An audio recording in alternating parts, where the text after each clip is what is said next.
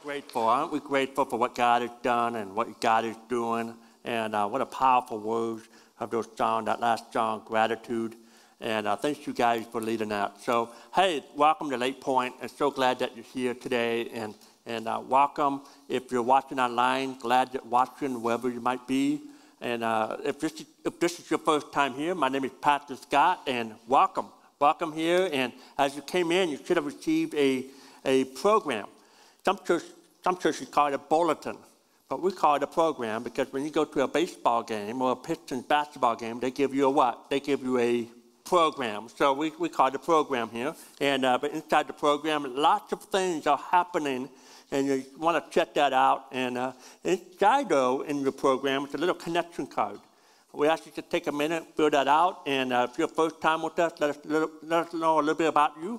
you fill that card out, drop it in one of the offering basket or offering boxes uh, throughout the building, or you can give it to me after the service. I'm here in the, in the hallways and got a free gift that I'd like to give you, and I thank you for coming today and being our special guest. And uh, if you're a regular attender, at least put your name on there. If there's a new email or updated address information, let us know about that. And on the back, you see all the stuff that's happening that you can sign up for, decisions that you could be making today, um, you know, information about um, you know, signing up for baby child dedication, which is on Mother's Day in a couple of weeks. And uh, so if you're interested in having your baby or a child dedicated on that Sunday, let us know. Um, we got graduation Sunday coming up. And uh, again, if you're graduating you know, or you've got someone in your family that's graduating, let us know about that on your, card, on your connection card, VBS, you know, volunteering, all that good stuff. A lot happening here. So make sure you check that out. Life group. We kicked off the life group this past week. It's not too late to jump in and be a part of a group. And um, if you've got questions, Pastor Dave Goff is in the, in the lobby, and he'll help you with those questions that you might have. You can sign up online and get jump in. And uh, this is our second week this week. And uh, so this, this um, currently we're in the middle of a series called Difference Maker. What it means to be a difference maker, and that's what we've been challenging you, been kind of talking about what that is. A couple weeks ago, we talked about a guy named Nehemiah. Nehemiah was not a priest, wasn't a king, wasn't a knight, a warrior. He was a, a lowly butler. He served the king. And, uh, and, and, and the power of that story is that God can use a very ordinary man to make a difference in the world that he was living in. And that's the power for us. Is some of us, we think, man, I've got to have a degree, I've got to have this, I've got to have experience. God can use you whatever that is, whatever God has for you to do, you can, He can use you. Whatever limitations you think you've got, God can break past those limitations. Uh, and you can be a difference maker. Last week we talked about the Good Samaritan. Again, uh, here's a person that was not even named. We don't know the Good Samaritan's name, but Jesus talked about the Good Samaritan. You know, and, and a person that was despised by, by the Jews. They hated each other. You know, the Jews thought nothing less of them. They were the worst of his kind. And God used a, a, a Samaritan man to show love to a Jewish person who was in need of help and showed love. When we talk about being a difference maker, it's, it's showing kindness in the moment. Love in action, not love in words, but love with your hand. And, and, so the challenge in this series is yes, at Lake Point, we do a lot of cool stuff. We do a lot, there's a lot going on. And it's great when we come together to make a difference for the community. But the challenge is for you is to, be, is to go beyond the church. Don't ride the coattail of the church, you know, of the church outreach program to be a difference maker. You can be a difference maker right where you're at. Right in the marketplace, in your neighborhood, in your family whatever that looks like, God can use you, you alone, to make a difference. And so today we're going to continue this series, and I want to introduce my friend, Joe Savali. Joe Savali has been started an organization, a nonprofit, about 11 years ago, It's changed names since then, but the same concept. And, and uh, reaching and ministering to children that are in the foster care system. And, and, and, and Joe has brought some light to the brokenness of that system. Some good things, but there's a lot of negative things about it. And, and he saw a need, and it bothered him. And instead of just allowing it to bother him and stay there, he said, you know what? I've got to do something about it. And so he rolled up his sleeves and started becoming a difference maker. Started an organization. We've been with him from the ground up. We've seen him, you know, when this thing was just a baby. And now this thing has blown up right here in, in the state of Michigan. And you get to hear about it from my friend, Joe Chevalier. So I want us to give a nice warm Lake Point welcome to my friend Joe.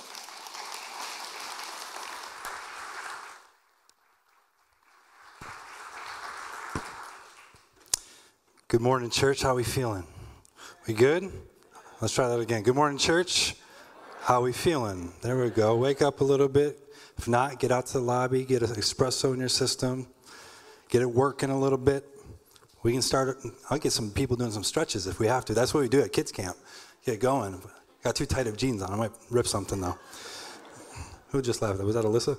Don't laugh at that. Hey, I'm so excited to be here. Um, I was with you guys one year ago on this very Sunday, as I, for the last five or six years, have joined you at the end of April. And um, I finally had breakfast with Scott a few weeks ago, and I said, Hey, Scott, enough is enough. I can't do five minutes at the church anymore. I need the whole sermon. And uh, here we are, my first time to be able to share. Is that okay? We're indifferent? Okay. My hope for this little mini message is that I encourage somebody in this room to do something out of their comfort zone, to take a step towards something outside of these walls, a mission, a purpose within your heart, a calling that is greater and further beyond yourself. And we're going to explore that together today and why God has called us to do that. But first, we have to talk about the world's communication problems. See, um, I'm 38 years old, and the world looked a lot different 15 years ago when t- we talk about communication. There was no text messages, Facebook didn't exist. People didn't hide behind Instagram comments and Facebook messages to get their point across. You did it the old fashioned way, face to face. If you had to ask a girl or a boy out, you had to do it face to face. I don't even think Starbucks existed back then. So, like, we, CJ Barrymore's is where we just went. That was the spot. But now people have it easy. Um, but let's talk about the doorbell. Remember back in the day when the doorbell would ring and you'd see somebody ready to sell something and you actually went to the door and opened it and said, Hey, I'm Joe, nice to meet you. What, how can I help you? In today's society, if the doorbell rings, the entire family hits the deck. Get behind the couch. Get into the bathrooms. They can't know we're home. Somebody turn off the dishwasher, it's making too much noise. They're going to check the pipes outside. We have become so fearful of simplicity. And for you people that can own the ring doorbell, you see them a mile away. So you're in the bathroom with an espresso and a magazine, just waiting for them. Oh, the ring notification went off, they're gone. We have lost the art of speaking people, speaking to people face to face, standing up for what's right, speaking our mind, and sometimes even saying no is okay. You can tell the person at the door no. When people ask you to uh, Friday night thing and you already have something on your heart that you're, you, it's okay to say no. No is as powerful as yes. But today I'm hoping that we can have you say yes to something outside this. I want to talk about uh, Jesus and the 12. See, we know that Jesus had disciples, and we often know them by name, and we know that there was 12 of them. But to put in definition, a disciple is a follower. I would imagine that everyone in this room today, if we said, Are you a follower of Jesus, would raise their hand in some capacity and say, Well, I'm here, I'm at church, I want to learn, I want to worship, I'm a follower of Jesus. That's amazing. But Jesus had 12 apostles, and the difference is they were now called and assigned to go do the work. They were educated, they were listening to him, they were traveling with him in his uh, ministry, even though in that short three years it was very short, they would go into the cities and they would flip the world upside down. It says in biblical text that the moment Jesus started his ministry was the moment, the starting point, that the world would be flipped upside down, making change, being a difference maker, as Pastor Scott's talking about. Jesus set the way. And so let's read here in the book of Mark, chapter 6, 7 through 12, when he calls the 12. He calls the 12 to himself, and he began to send them two by two out. And he gave them power over unclean spirits.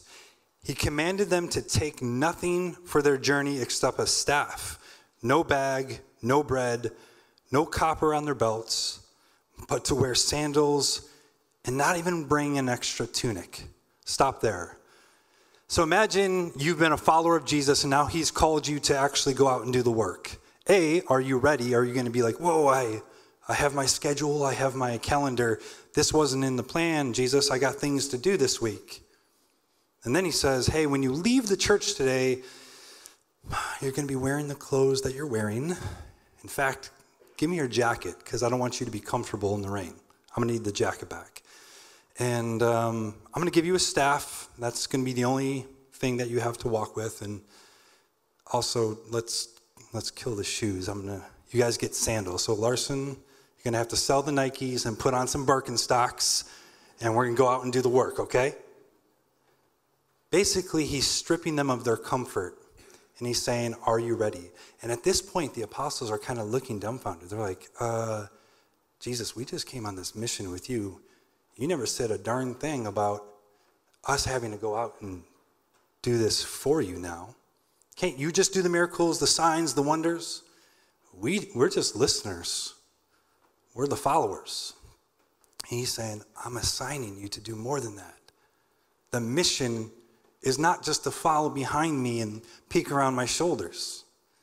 The mission is to now go into your cities and speak about me. And then it says here in the next part. Also, he said to them, In whatever place you enter a house, stay there until you depart from that place. Whoever will not receive you nor hear you, when you depart from there, shake off the dust under your feet as a testimony against them. Pause. How many times have you sat in front of someone to speak the heart of Jesus, a sermon that you've listened to, and they're like, oh, thanks for sharing that, but that's not for me? Jesus is saying to the apostles here, go and do the work as I've commanded you to do, say it as I've told you to say it. And if they don't want to listen, move on. You've done the work for them. That doesn't mean that they have a decision to make. You have to go to the next city, the next person, the next soul, the next heart that is seeking me. Waste more, no more time. Assuredly, I say to you, it will be more tolerable for Sodom and Gomorrah in the day of judgment than that city. So they went out, they preached that people should repent, they cast out many demons, and they anointed oil with many who were sick, and they healed them.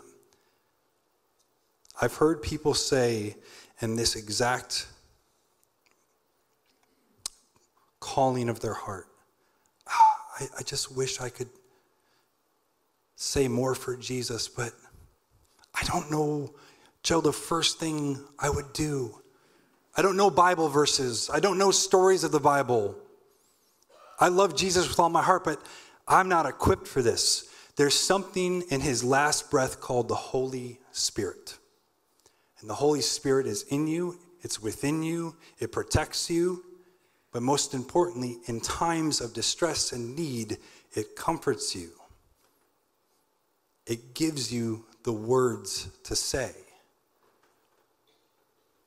Imagine going into a situation blindly with no voice, spewing out all of this Jesus love and Jesus talk, and the person giving their life to Christ and being saved and coming to church, and you get back in your car like, I have no idea what I just said. Holy Spirit. That's what the Holy Spirit is defined to do for you. All he's asking for you is to have a little faith and trust him. Faith means operating in the unknown and knowing that the person who knows it all has a plan. Trusting the Holy Spirit. But I love this little quote here because I think it goes with that. Joe, what if I knew the plan for my life? Wouldn't that just be simpler? What if God revealed that to me? The reason why God doesn't reveal his entire plan to you all at once is because you would find complete peace in the information instead of finding peace in the relationship with him.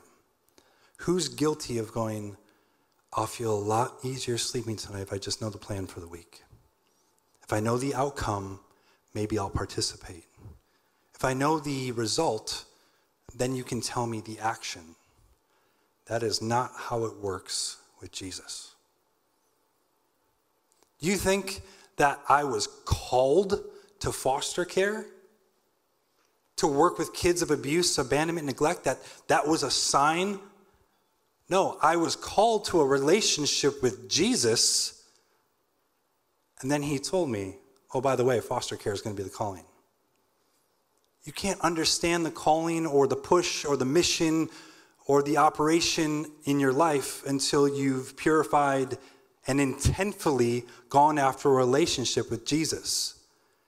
A pastor told me a week ago, he said, Do you know the reason why most people don't have a full heart relationship, friendship with Jesus? I was like waiting for this beautiful, long winded, poetic answer. He said, they never intended to in the first place. I said, What? He said, Yeah. A lot of people just want to stay in their comfort zone. We've been protected by painted walls and cozy chairs. We've made Christianity our comfort place. And there's a reason that Jesus went out there into the dirty places the disdained places, the, the despised, the dangerous. If you read the book of Hebrews, it wasn't just on church platforms under the lights with smoke machines. He was walking into homeless communities and to the sick. He was walking into the cities where he was despised most to do the ministry.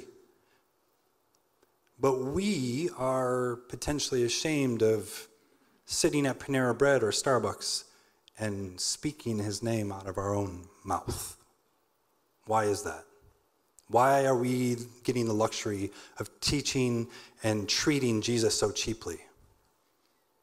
Because nobody's taking roll call today on a Sunday to make sure you are at church. Well, Joe, that's a little harsh to say. It's the truth. The ministry is what you do with it outside of here. And so let's talk a little bit about some international missions and just some stats.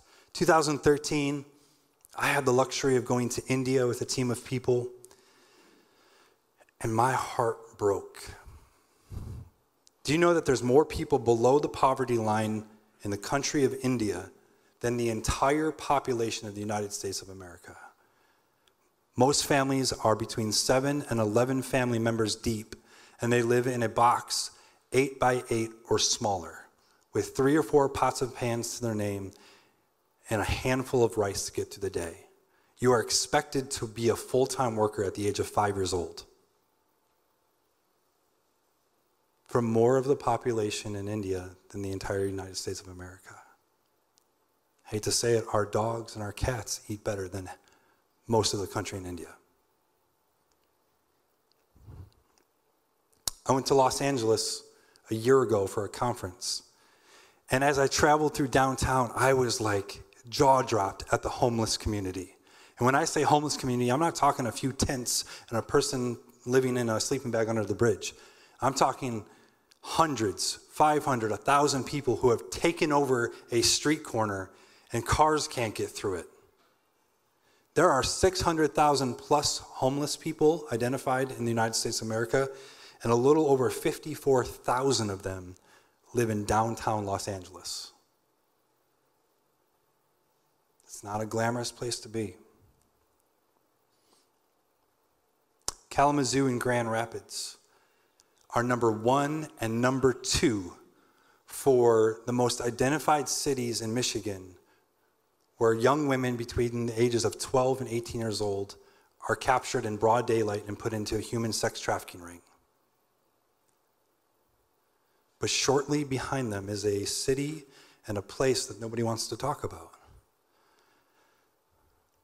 Well, Joe, sex trafficking is really bad. It's in the big cities. That's why we live here in the suburbs.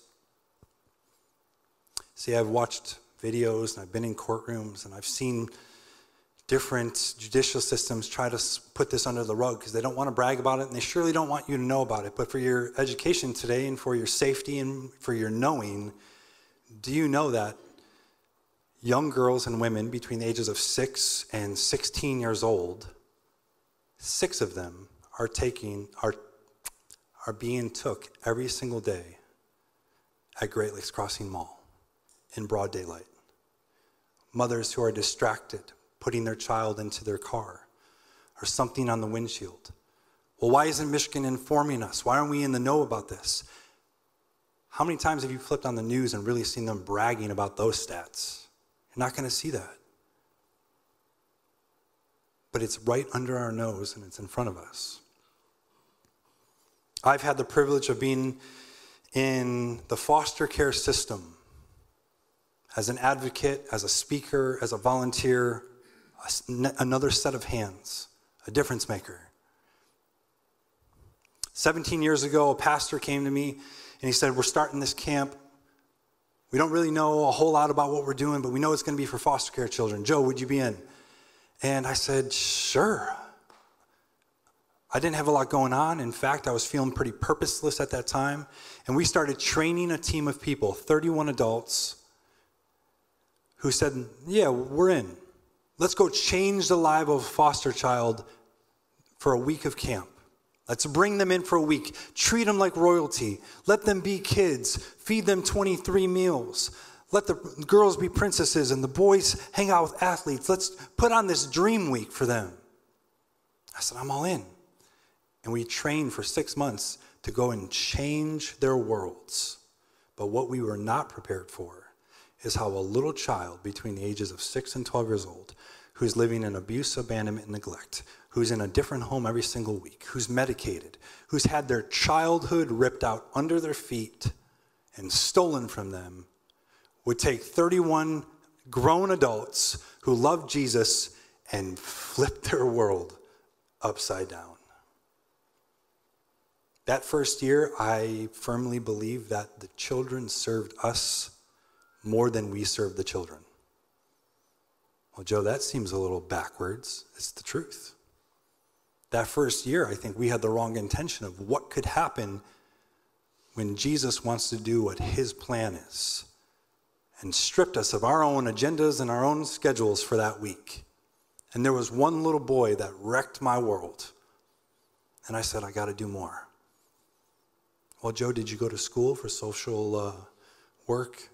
Do you have your master's in child psychology? No. I don't. I was just a 22 year old kid that had a heart for Jesus, an open schedule in front of me, and I took a step forward. Jesus, what's the plan? Just keep listening, Joe. I'll, I'll show you soon. Keep trusting. So we took a step. And 17 years ago, we did our first camp. And a few years into that, seven years later, we said, we got to do more. We got to take our little comfortable church program for foster care kids, and we need to bring this to a Michigan State initiative. So in 2023, I'm fast forwarding here 11 years. We have a camp in the Oxford area. We have a camp in the Holland area. We have a camp in the Frankenmuth area. And this fall, we're announcing that we're opening a camp in the Traverse City area. The camp is a starting point for us to enter a child's life who is living in complete darkness and be a constant through all of their change. So when their home life changes from city to city, we're there. When their caseworker gives up on them and they need somebody else assigned to them, we're one of the first phone calls. Where's little Jimmy going? Where's little Susie going? We're there. The distance in between doesn't matter.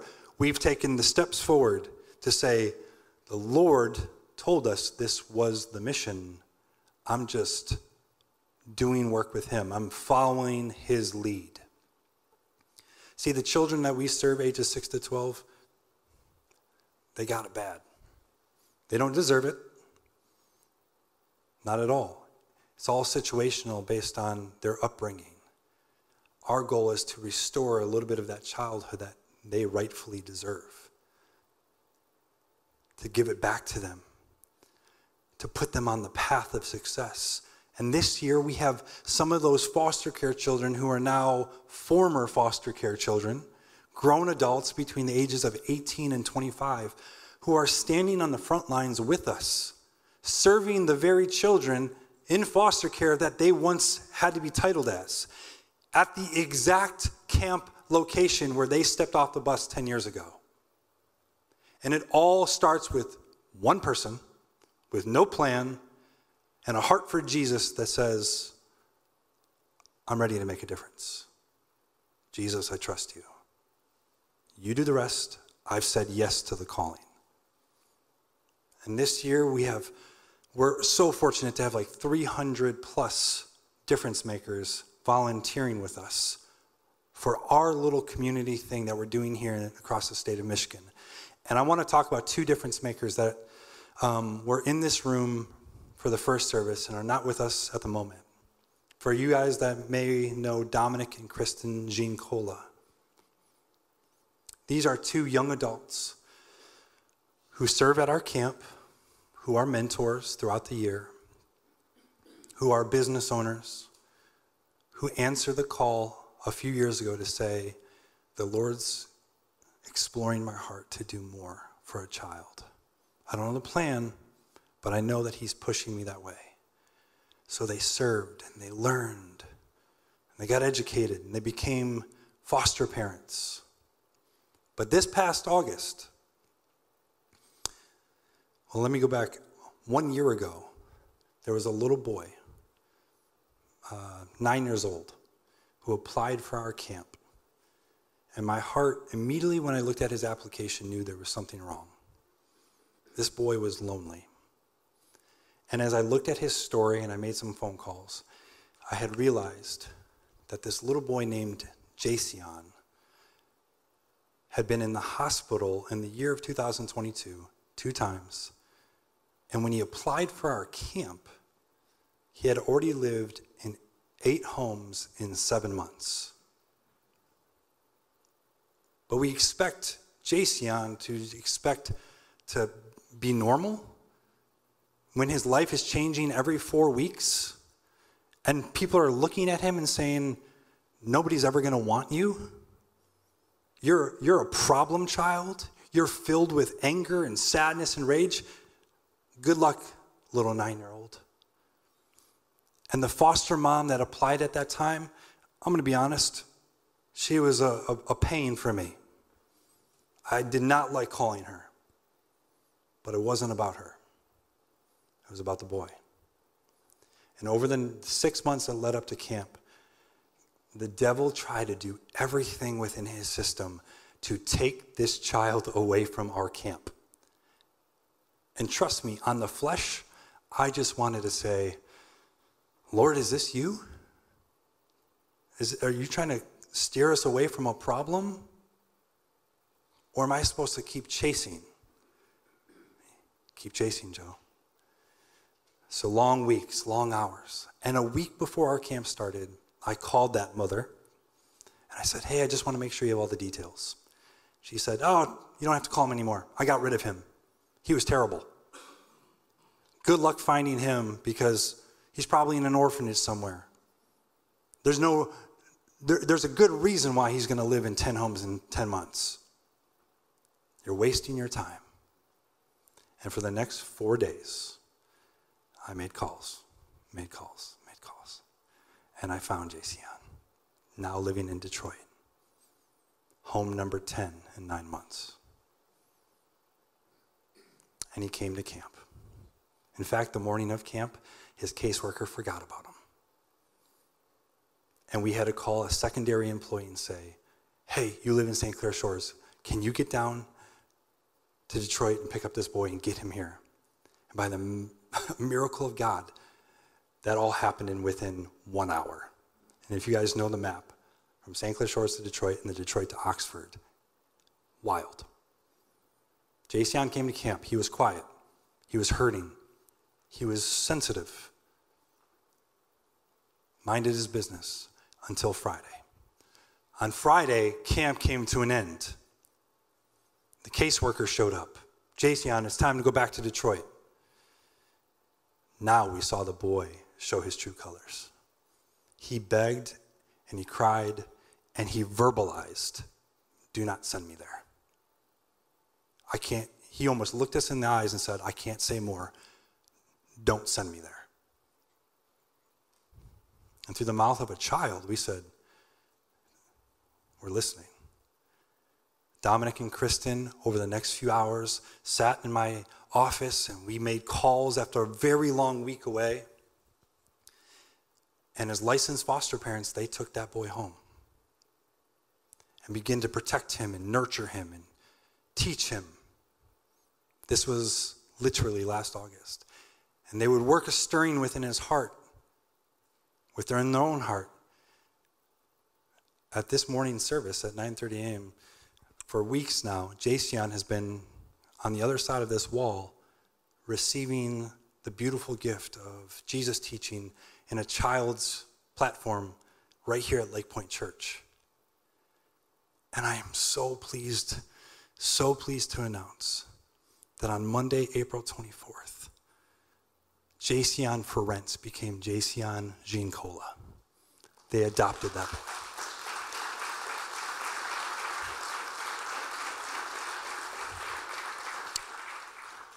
When you see Dominic and Kristen Jason, you hug them and say, amazing work. Jason's grandparents are in the back right corner. Giancola seniors. and I'm pretty sure that Jason, for the very first time, has grandparents Nana and Papa. That is what we call a difference maker, trusting the Lord and taking a step forward, not knowing how hard it's going to be, what the mission at hand is. Jesus never said it was going to be easy. How many things in life that were easy just came to us and had great rewards. The biggest rewards come from the things that took challenge and heart. So I want to show you a video right now, and then I'll come back and have a couple closing statements. But in this video is 80 foster children that have attended our program in 2022.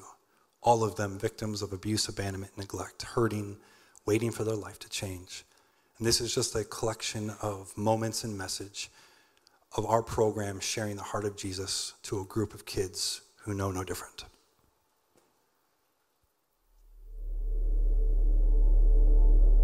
Someone once told me that you can't share a life changing experience without defining the moments that exist within it. These are the moments that change our lives. The moment when hurt is healed by hope. The moment when fear turns into freedom. The moment when loss is replaced by love.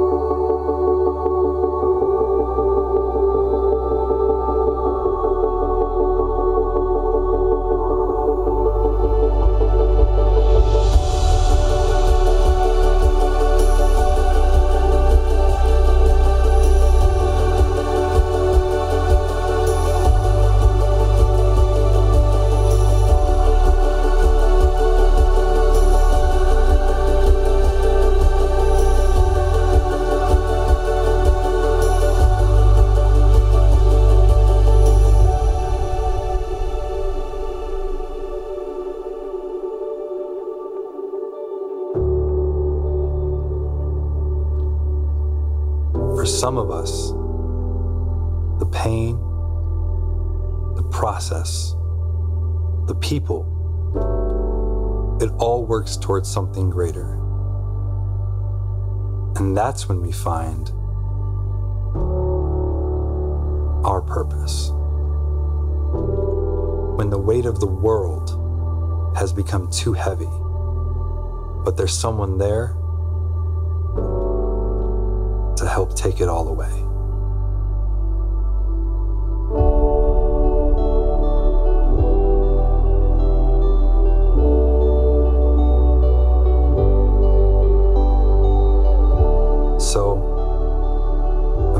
Place where you finally feel accepted for the first time. A place where everyone gets to feel like a child again.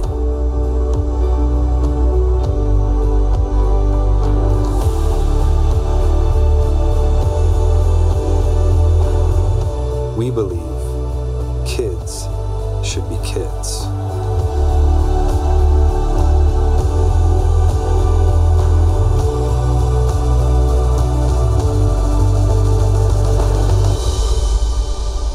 These are the moments that change our hearts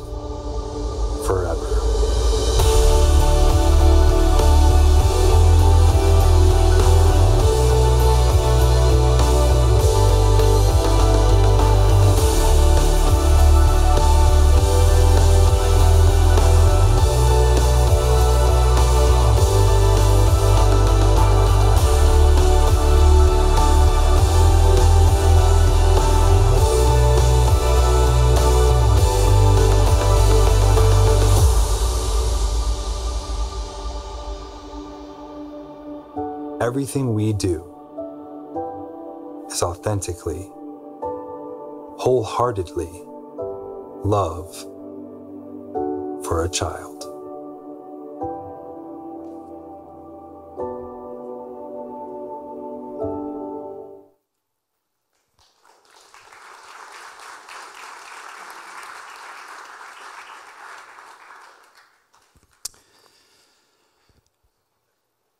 You know, I was doing a lot of running last summer, and I would run around this one pond, and there would be this lady in the morning just sitting on a bench with like three towels. But every morning it starts to get confusing because I can't really see what she's doing. So eventually I stopped and I said, Miss, I've seen you a few times out here. What are you doing? She said, I'm taking care of the turtles. I said, What? She said, Yeah, see this pond, this swamp right here, it's, it's pretty gross. And I said, Yeah, so why would you want to mess with those nasty things? She said, That's the point you're missing.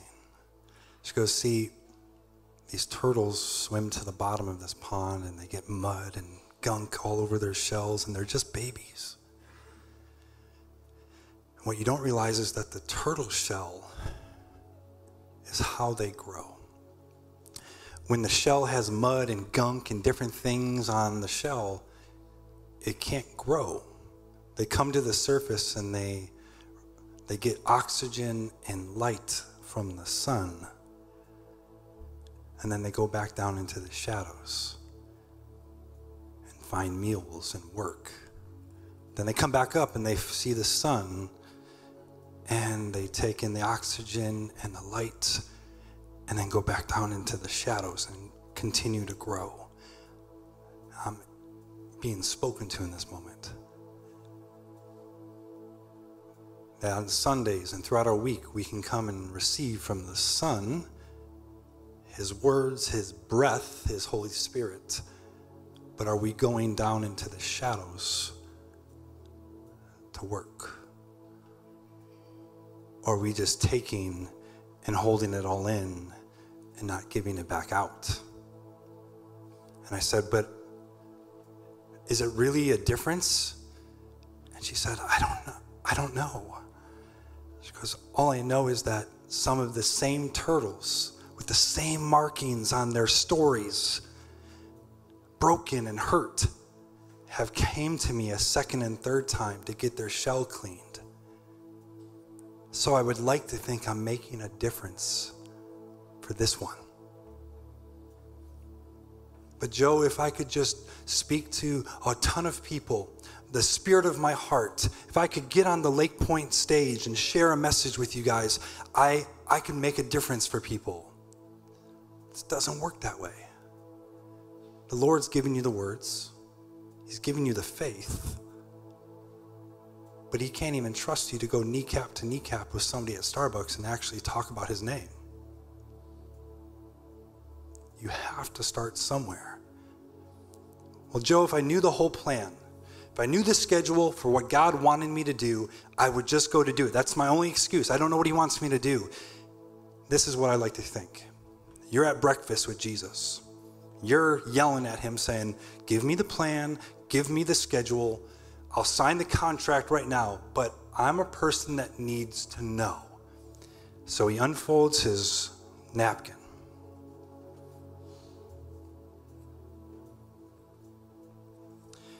And he says, Okay, let's start. Well, Jesus, that's just a napkin. Don't be silly. He says, Well, this is the contract right here. I'm done. Well, Jesus, there's nothing on the contract. I, that's what I'm saying. I need to know. He says, That's not how faith works. When you sign the bottom of this, you become an apostle.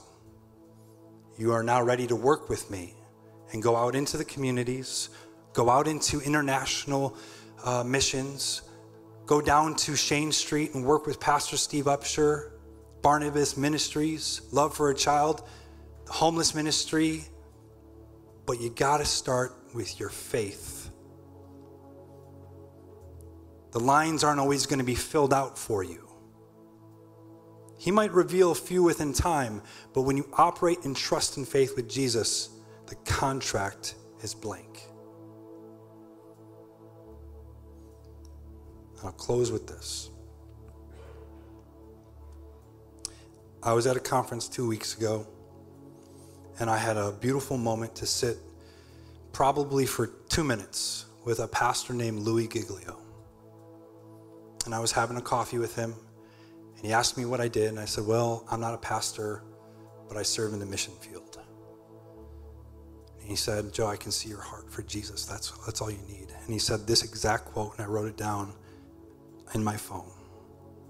Joe, I see a lot of people who manufacture a heart for mission, but all along, they've been missing a heart for Jesus from day one. And the reason most people don't ever fulfill their heart and their mission for Jesus is very simple. They never intended to in the first place. They take what they want when they can get it, and they go back home. But there's going to be one difference maker who leaves the walls, operates in faith, trusts the blank contract, and says, Jesus, my heart is for you, it is with you, it is of you, it is filled with love. What's the game plan? He said, You're ready. My hope today is that you have a spark to figure it out to end up at coffee this week and mention his name, to find something to serve. You might start off in this church, filling up the coffees, volunteering in the kids' wing. Find a mission that is within your heart and stop being comfortable. Amen? Pastor, thank you guys.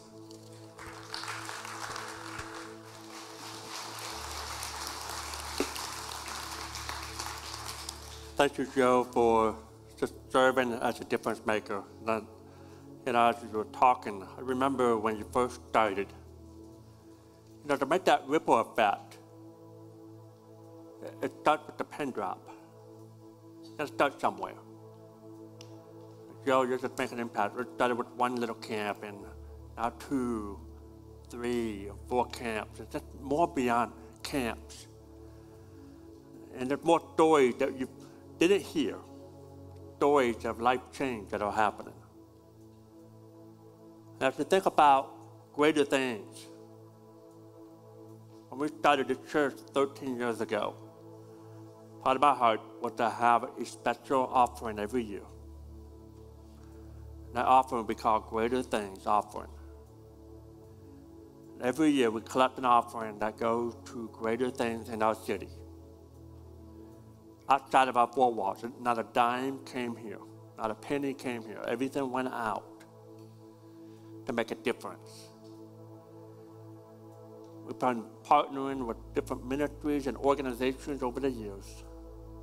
This year we're, we're partnering with Love for a Child. We're partnering with Peacemakers International, with Jeremiah Steve Upshur down in Detroit.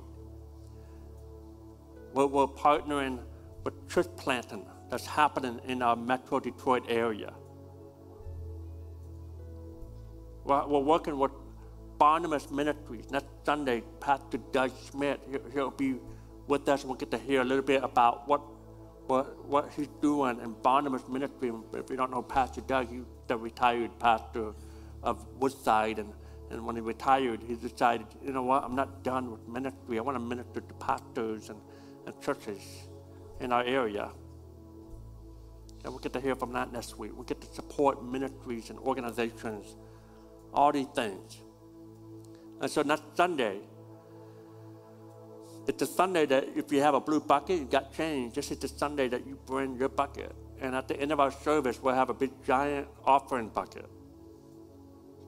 And at the end of the service, you'll bring your bucket, you get your kids, if you like to bring your kids, and you can dump your offering. You say, well, I don't have a bucket. Well, we've got, we can get one. But you don't have to have a bucket. If you forget your bucket, you say, I got, I got my Ziploc bag. Would that work? Of course, it would work. And, and, and, some of you will write a check and say, you know what, I want to give above and beyond how God has blessed us. About a month ago, we had a family that came to my office. I said, Scott, Pastor Scott, we, God has blessed us in different ways lately, and we want to be a blessing. We want to give it back. Um, and they wrote a check for $10,000 to give to greater things. They got the ball started. Last year we raised $35,000. I believe this year we can raise 40. $40,000 to bless ministries and organizations and be a difference, make a difference as we cause this ripple effect to spread through our Detroit area. So my challenge for you this week is to pray, say, God, how can you use me? You might not be able to write a $10,000 check. You might be able to write a $100 check. Maybe that's all you can do. God can use that. Maybe God can use a $1,000 check from you. God can use that. Maybe God said, hey, I only have 10 bucks in my name. God can use that. You pray this week. God, how can you use me? To make a difference. And we'll hear, there'll be many stories that come out of this, stories that we won't hear until we get to the other side of heaven, the other side of eternity, where we'll see the life change of people that we make an impact because of the way we give. Be a difference maker. Our Heavenly Father, we love you and we thank you for using us We're ordinary people, but you've called us to do something extraordinary for you. So, God, I pray that you work in our heart this week. I pray that you help us to give in a way that we can give, to bring honor and glory to your name. In Jesus' name, amen.